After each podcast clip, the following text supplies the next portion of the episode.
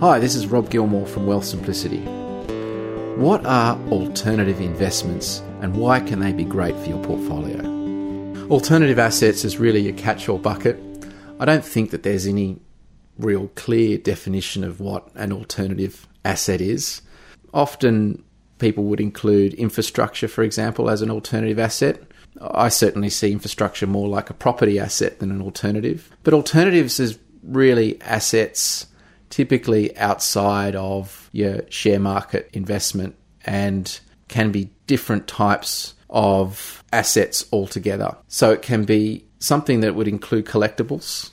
That's an alternative asset, art, cars, but it can also be different permutations on the other asset classes like private equity. So private equity is basically private companies. So rather than investing in a company on the share market and just buying what the market says, you invest in a company privately. You can get private real estate. Private real estate tends to be a little bit more active in what it's doing in terms of buying, fixing, and selling. You can also get other alternatives like commodities. So buying a specific commodity, oil, gold. And there are different ways to do that through the stock market as well as privately. And probably one of the things that people are aware of is, is hedge funds. Uh, hedge funds are an alternative asset. Hedge funds can be so diverse in terms of what they do, and sometimes they're just a black box. Your money comes in and a computer spits it out in terms of what it invests in on the on the stock market, but they tend to be specific trading orientated strategies in a specific market.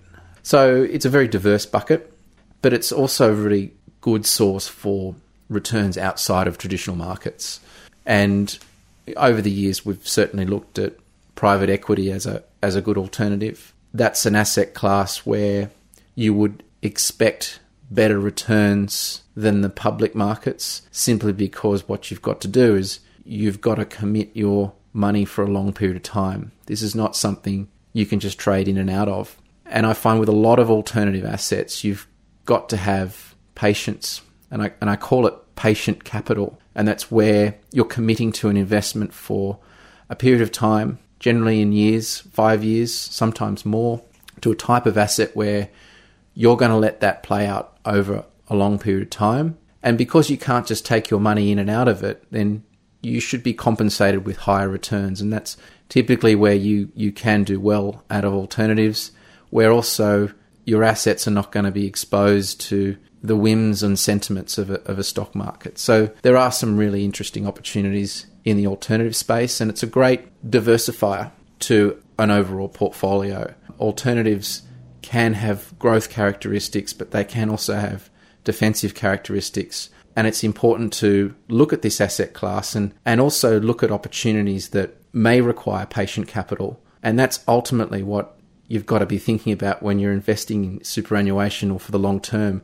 We're not investing for 12 months, we're investing for 10 years. So putting a portion of your portfolio into something for the long term that's going to play out is, I think, an important part of a well rounded strategy. Generally, you're accessing private equity or other opportunities, say in the agriculture space or private real estate space through fund structures.